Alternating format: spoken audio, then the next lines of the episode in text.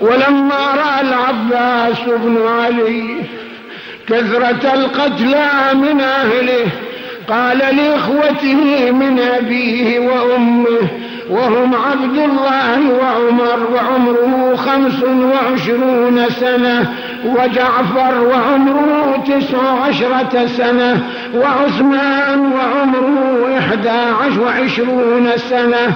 يا بني أمي تقدموا حتى أراكم قد نصحتم لله ولرسوله فإنه لا ولد لكم فتقدموا فقاتلوا حتى قتلوا وبرز من بعدهم العباس بن علي وهو أكبرهم وهو صاحب لواء الحسين عليه السلام وكان العباس وسيما جميلا يركب الفرس المطهم ورجلاه تخطان في الأرض فخرج وهو يطلب الماء وحمل على القوم وهو يقول لا أرهب الموت إذا الموت رقى حتى أوارى في المصاليت لقى نفسي لصبط المصطفى الطهر وقى إني أنا العباس أغدو بالسقى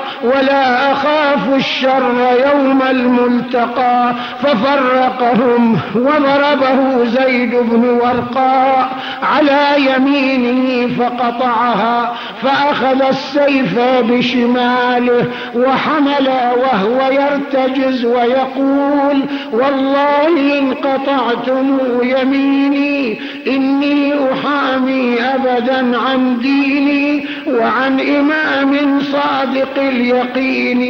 نجل النبي الطاهر الأمين.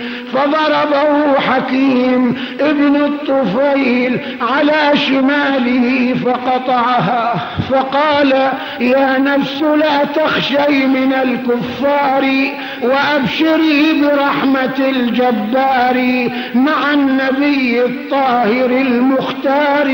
قد قطعوا ببغيهم يساري فأصلهم يا رب حر النار فضربه آخر بعمود من حديد فقتله فبكى الحسين عليه السلام لقتله بكاء شديدا.